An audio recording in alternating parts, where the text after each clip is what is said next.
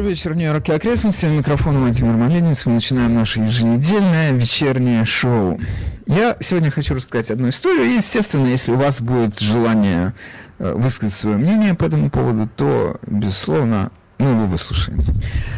Речь идет о сюжете, который у нас сейчас э, вряд ли в стране назовешь самым важным. Наверное, самое важное это очередной законопроект с расходами триллионными, которым просто нет конца и края. Э, речь идет о восстановлении инфраструктуры. Ну, кто скажет, что нам не нужно восстанавливать инфраструктуру, то один раз проедешь по BQE, и ты скажешь, да, действительно, нам нужно восстанавливать инфраструктуру. Но только в этом э, законопроекте только 25% денег выделяется на восстановление инфраструктуры, а 75% идет блатным людям на их блатные проекты, в основном с озеленением нашей жизни. Ну, это, безусловно, тема очень важная. И, знаете, все абсолютно, что связано с расходами, касается каждого из нас, потому что наша жизнь таким образом дорожает. Хотя нам говорят, ну, ты если не зарабатываешь там до 400 тысяч, ты не волнуйся, тебя никто не тронет. А, то есть тебе, в смысле, не повысят налоги. Это, может быть, так и будет. Я не уверен, но, может быть, это так и будет. Но проблема в том, что жизнь подорожает для тебя. Ты будешь платить, может быть, те же налоги, но другие расходы у тебя значительно вырастут. Потому что у нас обычная история, если какую-то компанию или какую-то фирму обязывают платить больше, она эти расходы перебрасывает на потребителей, то есть на нас с вами. Поэтому это очень важный законопроект. Или, например, это вся история с тем, что у нас сейчас происходит на южной границе. Это, безусловно, эта тема, ну, если она не номер один, то номер два, потому что у нас на глазах меняется этнический состав этой страны, и главное меняется политическая ситуация в этой стране таким образом. Это так не задумывалось, это должно было происходить медленнее, для того, чтобы люди успевали как-то освоиться, понять эту страну, принять эту страну. У нас, с одной стороны, идет постоянный приток новых людей, а с другой стороны, через школу и через колледжи у нас идет разрушение наших традиционных ценностей и отказ от истории. Ну, что с этой страной будет через 10 лет, можно догадываться. Ничего не будет. Э, теперь, э, да, вот это, эти темы, безусловно, это, они колоссальной значимости, но мы их обсуждаем в основном по утрам. Сейчас я просто хочу забросить для нашего обсуждения для, э, сюжет такой, можно сказать, второстепенный, но который мне невероятно интересен, э, может быть, просто как какой-то литературный сюжет. Значит, э, вы, наверное, в курсе дела, что на днях, я об этом писал и говорил о том, что на днях York Times сообщила о том, что э, по из трех непоименованных источников, на которые ссылается, это в прошлом газета фактов, э, следует, что против э, очень известного молодого конгрессмена республиканца из Флориды, Мэтта Гетца, открыто уголовное расследование. Его подозревают в том, что он участвовал в перевозке э, несовершеннолетней из штатов в штат с целью вступления с ним в интимные отношения. Это у нас называется секс-трафикинг. Это очень серьезное обвинение. И если он с ней, да, вступил в интимные отношения, и якобы было 17 лет, то, стало быть, его можно еще обвинить в statutory rape. Это обычное обвинение, когда э, девица или не девица а несовершеннолетняя. Два серьезнейших обвинения. Значит, наша генпрокуратура этого не подтвердила, но известно, что один из старых знакомых Мэтта Гетца действительно ему предъявили аналогичное обвинение. Он от них отказался. Но обвинения предъявлены, и действительно его суд должен был состояться этим летом. Фамилия человека зовут Джо Гринберг. Он работает в налоговом ведом, в компании по сбору налоговых задолженностей во Флориде. И что его связывает с Мэттом Гетцем, это то, что бывшая подруга этого Джоэла Гринберга, это нынешняя невеста Мэтта Гетса, с которой он помолвлен, и в следующем году ожидается, что они вступят в законный брак. Это все, что их связывает. Ну, я должен сказать, что это, конечно, немало. Но поскольку, я так понимаю, идет расследование одного какого-то такого педофила, допустим, если он педофил, хотя он это отрицает, то понятно, что расследование расширяется, и туда попадают другие люди. Возможно, по этой причине Мэтт Гетц оказался в этом расследовании. Но когда Мэтт Гетц это все отрицает, он говорит, я никак, ни с какими молодыми девицами я в интимные отношения не вступал, никого не возил никуда. Но ему 38 лет, он говорит, поскольку я человек молодой и не женатый, то у меня действительно были какие-то подруги, немного, но были. И я э, щедро себя вел, проявлял щедрость в отношении их, и они действительно, я мог оплатить авиабилет, или я мог им что-то приобретать, или я мог оплачивать им гостиницы, или я мог им что-то покупать, не считая особенно денег, но они все были совершеннолетними. То есть никаких девиц, которые были несовершеннолетними, у меня не было. Я отрицаю это. И тем более 17-летней девушки. Не было такой. Это сочинение. Не было такой. И когда прозвучали эти обвинения, э, его пригласил на свою передачу Такер Карлсон и попросил его объясниться. Он сказал, меня шантажируют, меня и мою семью шантажируют. С нас запросили 25 миллионов долларов – за то, что за то, чтобы замять это дело. Если мы не заплатим эти 25 миллионов э, долларов, то они будут это раскручивать. Значит, у нас у всех сразу же возникает вопрос, это что за семья такая, которая, у которой можно потребовать 25 миллионов долларов, и это будет звучать серьезно. Значит, здесь требуется некоторое объяснение. Мэтт Гетц из очень состоятельной семьи. По какой причине это нам объясняет замечательное издание Washington Examiner? Они нам сообщают, что в 1983 году папаша конгрессмена, который зовут Дон Гетц, он э, был сооснователем компании, которая называется Vitas Healthcare. Она работала в, во Флориде. И э, в 2004 году компаньоны продали акции этой компании. И они получили в результате 400 миллионов долларов. Поэтому у семьи Гетц есть эти 25 миллионов, чтобы рассчитаться с теми людьми, которые у них затребовали это. Дальше вся эта история, она становится историей из, я не знаю, 12 стульев или золотой теленок, откуда-то оттуда. Когда Такер Карлсон попросил его объясниться, тот сказал, меня, у меня эти выжимают деньги из меня, из моей семьи, и он назвал имя человека, который от него требовал эти деньги.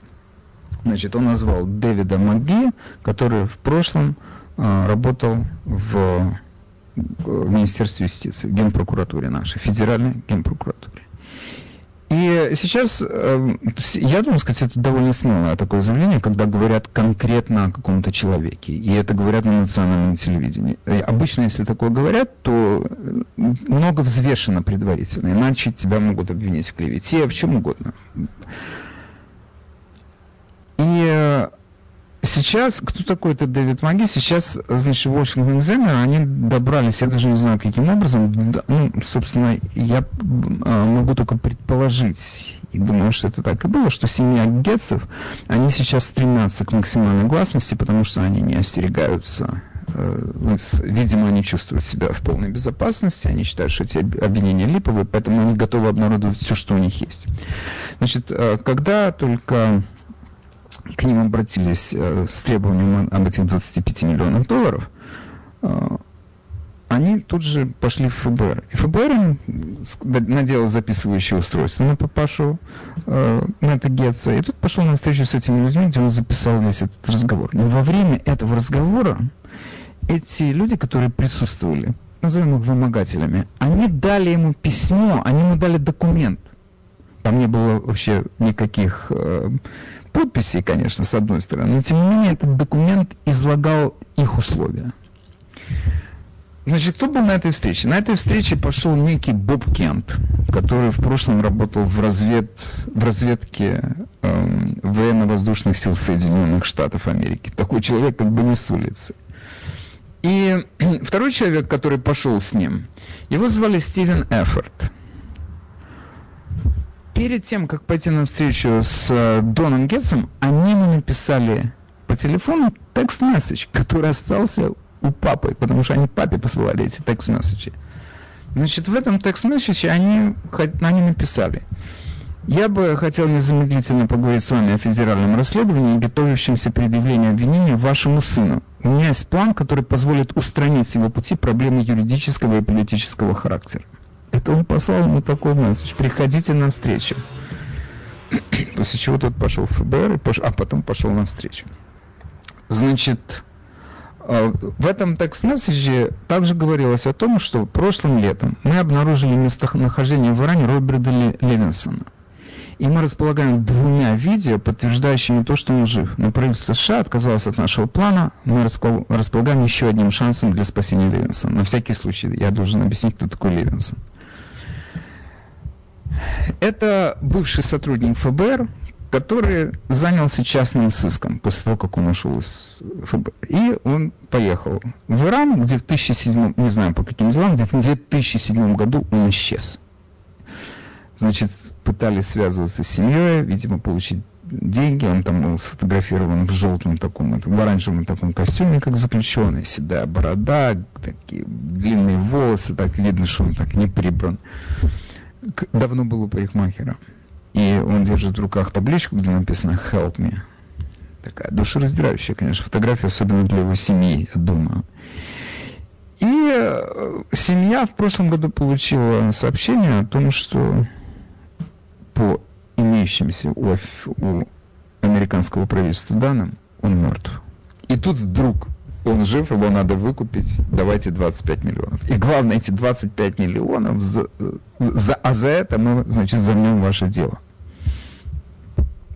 Когда произошла эта встреча между папашей и вымогателями, они вручили ему три страницы машинописного текста – которая была озаглавлена так. Project Homecoming. Проект возвращения.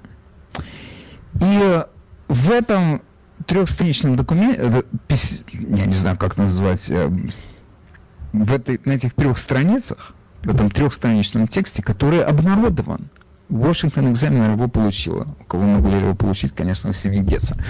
Они его обнародовали, он сфотографирован, пожалуйста, смотри. На очень плохом английском языке с массой ошибок. Но тем не менее, там написано следующее. Что ФБР располагает фотоснимками, сделанными во время оргии с несовершеннолетними девицами, на которой якобы присутствовал Мэтт Гетц. И э, там говорилось, что сейчас идет отбор членов большого жюри, которое сформулирует обвинение в адрес конгрессмена. И это произойдет вот просто сейчас. И на этом, перед этим большим жюри должна выступить одна из малолетних участников этой оргии, которая готова дать показания против Мэтта Гетца. И все это усугубляется тем, что ФБР расследует другие случаи коррупции Гетца, и это все вместе будет представлено большому жюри. Но конгрессмен может рассчитывать на получение президентского прощения, President's Pardon, если он привезет в Соединенные Штаты живого Левинсона. Он занесет 25 миллионов, там их заплатят, и он привезет этого Левинсона сюда. И ему гарантируется место в самолете, на котором освобожденного американца доставят на родину. И президент Байден якобы у нас осведомлен о готовящемся освобождении заложника – и поэтому он готов простить конгрессмена за то, что он имел эти связи с малолетними девицами. И он даст распоряжение о том, чтобы Генпрокуратура закрыла расследование его дела. Я повторяю, это история с 12 стульев. Кажется, что в нашем мире это невозможно. Это, так, это все, как говорится, шито белыми нитками. При, он при, дайте 25 миллионов, он, мы его заплатим за, мы их заплатим за человека, который считается уже погибшим, и вы будете выданы, и вы будете, значит, представлены как герой, который его спас за свой счет, получается, и привез его в Соединенные Штаты, и за это президент вам даст свое прощение за то, что вы были связаны с 17, что вы там в оргиях участвовали с 17-летними девицами. Я повторяю, это 12 стульев. Ты, ты другого, ты такого не представишь. Это, я вам еще раз повторю, что это, для меня это литературный сюжет. Невероятно, что такое может быть в реальной жизни. Но это реальная жизнь. Теперь, значит, какое ко всему этому имеет отношение бывший сотрудник Генпрокуратуры Дэвид МакГи? Который не присутствовал, между прочим, на этой встрече в гостинице, где, это перед, где, передал, где были переданы эти два, три страницы и затребованы 25 миллионов. Он говорит, я к этому не имею никакого отношения. Это бред сивой кобылы, и не трогайте меня с этими вопросами. Значит, сейчас это Дэвид МакГи. Он работает, он давно, он не работает, после того, как он ушел из генпрокуратуры, он работает в юридической компании, которая называется Bags and Lane. Я прошу запомнить название, это важно. Bags and Lane и руководство этой компании, и сам Магени заявили, что, его, что эти заявления Мэтта Гетца о его участии в этом вымогательстве, они абсолютно безосновательны. Окей, откуда он вообще тогда взялся в этой истории? Объяснение есть. На этих трех страницах написано, что 25 миллионов, это не то, что их передадут в сумке этому Бобу Кенту, бывшему разведчику ВВС. Нет, там написано, что Дэвид Маги откроет счет в своей компании, которая называется Bags and Lane, и эти деньги должны быть переведены туда. Вот откуда выплыла эта фамилия Дэвида Маги. Теперь у меня, значит, возникает такой вопрос. Если этот Боб Кент вообще не знает этого Дэвида Маги, если его с ним ничего не связывает, как вдруг он дает его имя и говорит, вы переведите деньги на его счет? Как это? Это он постороннему человеку, что ли, передает деньги? Ну, я могу предположить, что, наверное, все-таки между ними существовала какая-то договоренность. Может быть, я ошибаюсь, но моя логика и мой опыт мне так подсказывает. Это, что, это не то, что там 100 долларов вперед, 25 миллионов на этот счет. Как он, если это чужой человек, как он потом получит эти деньги? Окей, все возможно. Мы не знаем. Но, по крайней мере, мы знаем, откуда взялся этот Дэвид Маги. И почему Мэтт Гетц вслух назвал его имя на национальном телевидении. Теперь э, еще одна интересная деталь этой истории, этого сюжета. Я сказал, что этот Боб Кент, который сперва посылал текст-месседжи э, папе конгрессмена, а потом он пришел на встречу, он туда пришел со вторым человеком. Имя этого человека Стивен Эффорд. И он дал Дону Гетсу, папе Мэтта, он ему дал свою э, карточку визитную для того, чтобы тот понимал, что он не человек с улицы. Там было написано, что он э, располагает компанией, которая называется Captain Consultants. Значит, слово Captain очень важное в названии, потому что Captain это латинское может быть слово, но мы понимаем, что оно родственно слову capture или capture, то есть те люди, которые захвачены в плен. Если он консультирует таких людей или их родственников, то понятно, что, чем занимается его компания. И э, там, значит, название компании, его телефон. Все, больше ничего не надо. Так это у настоящих пацанов, там никаких подробностей, где это, на какой улице, э, какой там номер кабинета, у него фамилия и телефон. И название компании. Ну, хорошо. Значит, уже после того, как э, эта карточка была вручена Дону Гезу, естественно, журналисты сделали то, что они делают всегда в таких случаях. Они проверяют везде, где только нужно этого человека. Это стоит недорого в наше время. Ты можешь за 35 долларов получить э, любом человеке всю его подноготную. Выясняется, что это известный аферист. Последний раз его посадили в тюрьму на 10 лет за то, что он попытался продать за 7 миллионов долларов причал на острове Акапус, Акалуса во Флориде. Этот причал принадлежал военно-воздушным силам Соединенных Штатов Америки. Он был его владельцем. ВВС США были владельцем этого причала. Он решил его продать. Он его решил продать частному лицу, но по совершенно невероятному стечению обстоятельств у покупателя папа работал в ФБР. И он проверил, чей это причал, выяснил, и человек попал в тюрьму на 10 лет. Сейчас он появился откуда непонятно, и он участвует в этой истории по освобождению заложника мертвого за 25 миллионов долларов. Я вам говорю, это 12 стульев, иначе это, иначе это никак не назовешь. Теперь, значит, еще одна интереснейшая деталь. Где, значит, когда вы открываете какую-то компанию, корпорацию, у вас есть два варианта. Вы открываете либо корпорацию, которая несет юридическую ответственность за все ваши действия, или вы работаете как э, sole proprietor. Значит, этот решил открыть корпорацию, которая называется Captain Consultants. Для этого нужно пройти процесс юридический, такой, может быть, очень простой, который называется инкорпорирование твоей фирмы. Где прошел этот эм, Стивен Эффорд свое инкорпорирование, он прошел в той юридической компании, название которой я вас просил запомнить. Bags and Lane, который, в которой работает тот самый Дэвид Маги, который и так далее, который должен был получить, насчет которого должны были получить 25 миллионов долларов. Как-то тут много связанного. Ты просто читаешь эту историю, и она, эта вся картина, она очень цельная такая. Все эти связи легко прослеживаются. И это не связи, он сказал, она сказала, они документально прослеживаются. Теперь, значит, у нас какая дальше? Самый главный вопрос, который я хотел занять, задать вам. Я понимаю, что мы должны быть осторожными в оценках других людей, которые оказываются в таких ситуациях. И, и, и им наша поддержка, поддержка коллег в первую очередь, им невероятно важна, невероятно, потому что мы знаем, что в этой стране пресса топит, просто топит и гробит карьеры очень достойных людей, уничтожает их, обрекает их на муки, буквально, портит им жизнь невероятно. Я приведу вам пример для того, чтобы проиллюстрировать свои слова. Вот э, мы говорим сейчас о той ситуации, в которой оказался конгрессмен-республиканец э, Мэтт Гетц. Человек был избран на свой пост э, в Палате представителей в 2017 году. То есть он очень молодой э, конгрессмен, очень. Вот с кем я его могу сравнить, это с Акасией Кортес, только с другой стороны политического спектра. И точно так же, как та крайне левая, этот крайне правый. Он был ярым защитником президента Трампа всегда. И он такой парень яркой внешности, он на себя обращает внимание – он стильный, он хорошо говорит, и одним словом, это яркий персонаж американской политики.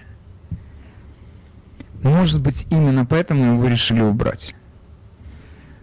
Он проходит по делу, э, как, по расследованию, он проходит по делу некого Джоэла Гринберга, в, как, в каком качестве он проходит, он упомянут в этом деле. Мы не знаем, не поименованные источники, которые, о которых говорит Нью-Йорк Таймс, это ровным счетом ничего не значит. Мы знаем, что эта газета, точно так же, как газета Washington Post, она э, на протяжении нескольких лет, они, используя не, так называемые непоименованные источники, уничтожали президента с этой русской коллюзией.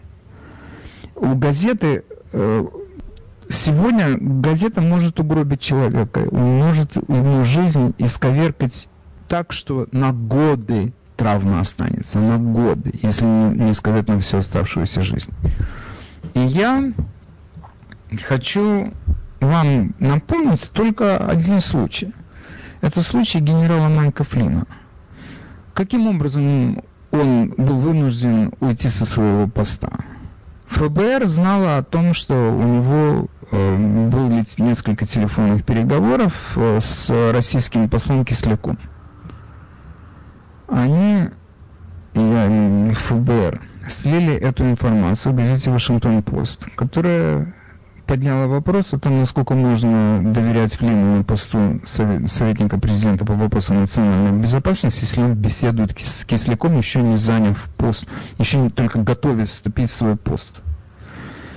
С этого, по сути дела, началась э, уже операция по внедрению русской коллюзии, и он был первой жертвой этой операции. Он вынужден был покинуть этот пост, а потом его подставили с тем, что он обвинили его в том, что он неправильно, неправильно дал показания тем двум ребятам, которые пошли его интервьюировать э, в Белый дом. И человек потом еще несколько лет отбивался от уголовных э, обвинений в том, что он предал Родину. Его обвинили в предательстве, treason. Одним словом, во-первых, в том, что он обманул во время дачи показаний двух сотрудников ФБР, ну, ради чего? Потому что он, значит, потенциальный изменник Родины. Генерал, заслуженный генерал морской пехоты США.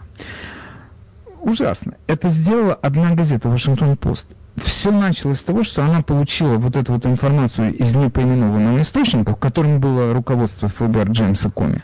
Убили человеку жизнь, исковеркали это травму на всю оставшуюся жизнь продал дом.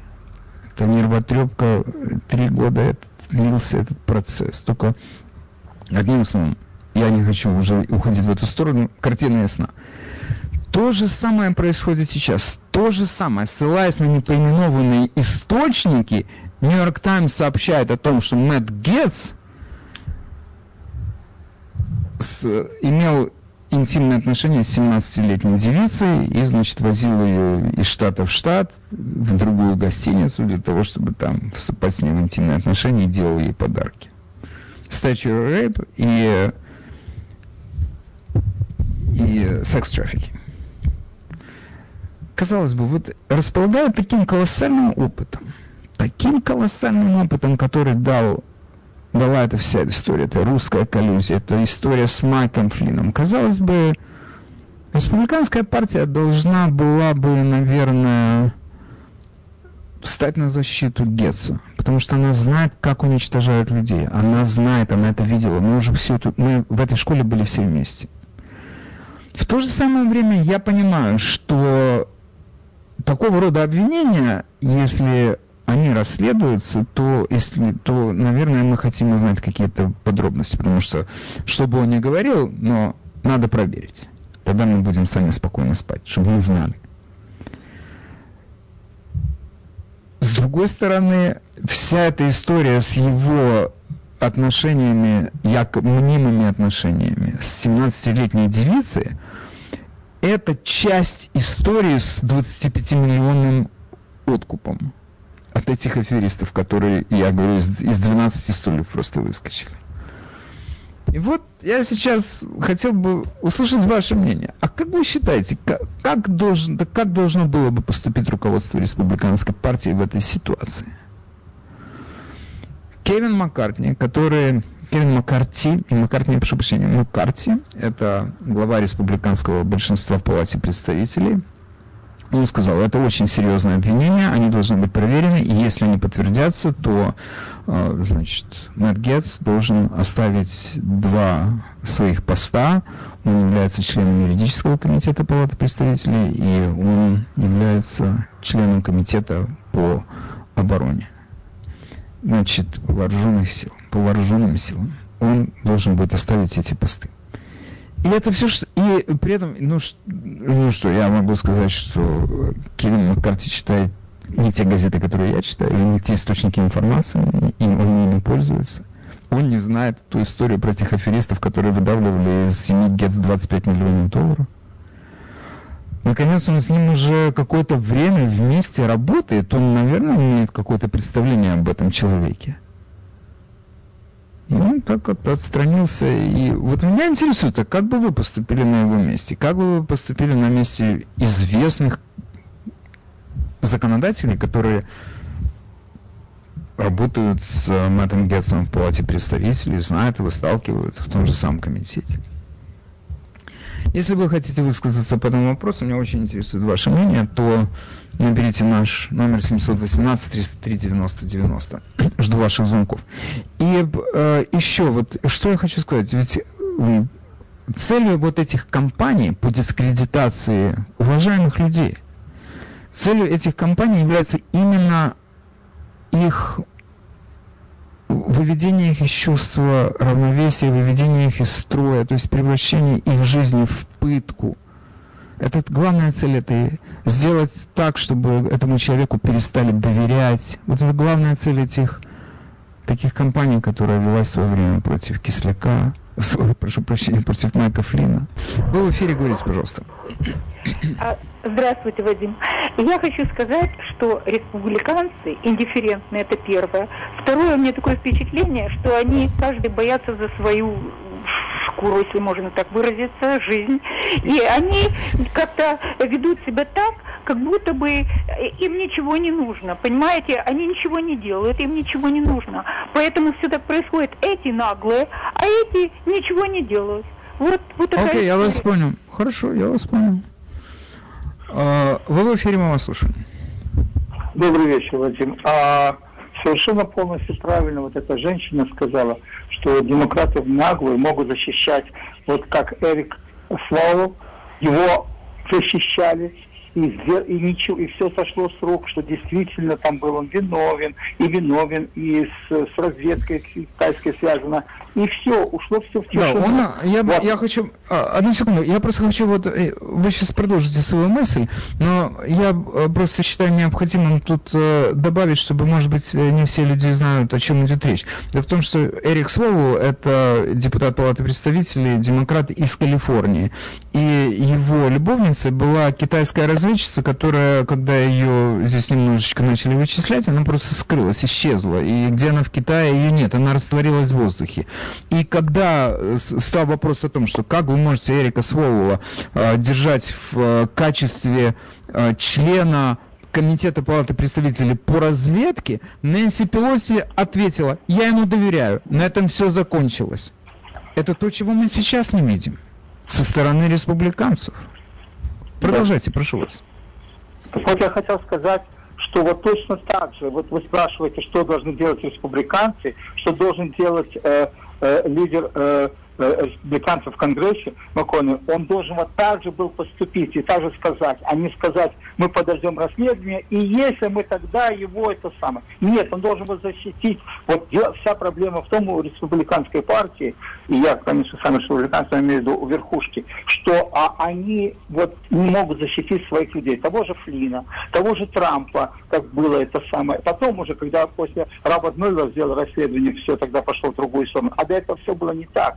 И вот сейчас эта история повторяется. Они, так говорится, просто хотят уничтожить, потому что он поддерживал Трампа. Я другой, э, другого ничего не вижу. Я полностью ему доверяю. Он э, такой нормальный, хороший конгрессмен, всегда выступал открыто и честно. И вот так должны были поступать республиканцы. И правильно вы тоже говорите, что вот именно любая, любая вот эта вот ложь газетная может просто уничтожить человека. Все, уничтожить. Да, вот ответ такой. Да. Ну, вот, а республиканцы а... поступают неправильно. Неправильно, неправильно okay. поступают. Спасибо. Я э, понимаю, что э, никому нельзя верить, требуется проверка всего, и это, между прочим, цель этих компаний дезинформации, которые ведут как бы уважаемые издания, как бы уважаемые. Я говорю как бы, потому что есть люди, которые их уважают, есть люди, которые их в грош не ставят. То есть там нельзя сказать, что там тотальное уважение к ним проявляется. Но мне кажется, что просто располагая этим опытом и пониманием того, что у нас происходит, как эти э, издания уничтожают людям не только карьеру, но и жизнь, мне кажется, что такой человек, как Кевин Маккарти, должен просто выступить с какой-то более, эм, как бы это сказать, эм, с такой формулировкой этой ситуации, которая бы из которой бы Мэтт Гетц понял, что его поддерживают, что его партия его поддерживает. И мы бы, избиратели, поняли, что его поддерживают. Если бы я был Кевином Маккарти, или если бы я, по крайней мере, ему писал эти тексты, я бы сказал, ребята, это серьезное обвинение, как только вы их докажете, мы предпримем соответствующие действия. Но это, это, это какое-то вялое, такое газообразное просто объяснение, это очень серьезное обвинение. И Добрый вечер, вы в эфире, мы вас слушаем. Добрый вечер. Понимаете, каждый раз, когда идут обвинения, почему-то, если вы знаете, что вы правы, никто не подает в суд. Вот что меня удивляет. Тот же Макарти мог сказать, что да, если он виноват, конечно, он должен покинуть, но если он не виноват, то за клевету должны отвечать те, Тогда get lost. Тогда get lost. Ну, должно быть так. Также и Ларионова выгнали, и кучу людей выгоняют, и никто из них, и профессоров там выгнали, который один кивнул, второй это. И никто полслова ни в суд не подает. Вас ни за что. Есть ведь у нас свобода слова. Абсолютно ни за что идет увольнение. То есть абсолютно никто okay. не подает в суд. И хотя бы один такой пример был, okay. и это могло приостановить все это в Канаде. Спасибо. Добрый вечер, мы вас слушаем. Добрый, добрый вечер, Вадим. А, все компании, все э, производства, иншуренсы, все имеют обязательно какой-то иншуренс против обвинений. Республиканская партия должна иметь какую-то базу для того, чтобы защищать своих людей. Но я такого не слышала ни разу. Демократы, они имеют такое, они защищают своих людей, даже если те не правы. Поэтому я вот не понимаю, что происходит в нашей республиканской партии. Ну, я вам скажу, что излишне, я вам скажу, что происходит, это понятно. Чрезмерно порядочные, чрезмерно. Спасибо вам. Я вам скажу, вот ну, из всей республиканской партии в Палате представителей два конгрессмена выразили поддержку Мэтту Гетсу. Это всеми нами любимый Джим Джордан – который сказал, я его поддерживаю, и это, это тетенька, которая тут всех невероятно пугает из uh, Джорджии, это Мерджери Тейлор Грин. Ну, не знаю, ее поддержка, многие может быть, еще боятся еще больше, чем самого Мэтта Гетса. Но я не знаю, он... Э, там я, несколько сотен человек. Понятно, что он совсем не знаком. Но есть какие-то люди, которые его знают. Ну что стоит этому человеку, любому из этих людей, позвонить ему и сказать, Мэтт, скажи мне, если я сейчас выйду на высокую трибуну и скажу, что я тебя поддерживаю, ты меня не подведешь? Нет. Сколько этот звонок займет? Одну минуту? Две минуты? И все. Нет, я, это серьезное обвинение, они должны быть рассмотрены. Ну, понятно. Добрый вечер, вы в эфире, мы вас слушаем. Алло. Говорите, пожалуйста. А, добрый день, э, добрый день, Вадим. Э, я с вами согласен, то, что вы сегодня сказали, вот привели эту всю информацию, что что-то происходит со страной такое, что, к сожалению, республиканцы действительно не становятся на защиту своих, они не видят этой грозящей опасности, исходящей э, от этих левых всех демократической партии, которая превратилась в вот эту левую большевистскую. Она действует большевистским, большевистская организация, действующая чисто большевистскими методами. Потому что ложь, она уже вот начиная с э, этой кампании после Клинтона, Клинтона, избрания Клинтона, ложь просто прочно и основательно стала оружием этой, этой э, демократической партии. Ложь и грязные, позорные, подлые методы вот, э, шельмование, это возникает, значит, возникает такое, э, как не впечатление, а как состояние, что э, э, честными методами они просто, демократы я имею в виду, они просто не могут никого никогда нигде победить. Вот что происходит. Вот если они будут честно okay. как-то, без шельмования, без всяких подтасовок фактов, а, они никогда спасибо. не выиграют нигде. Я вас понял, я вас понял. Большое спасибо. Я еще раз, я хочу просто обратиться к одной ситуации, о которой тут вспомнил один из позвонивших нам трудящихся. Он вспомнил этого Эрика Сволбола.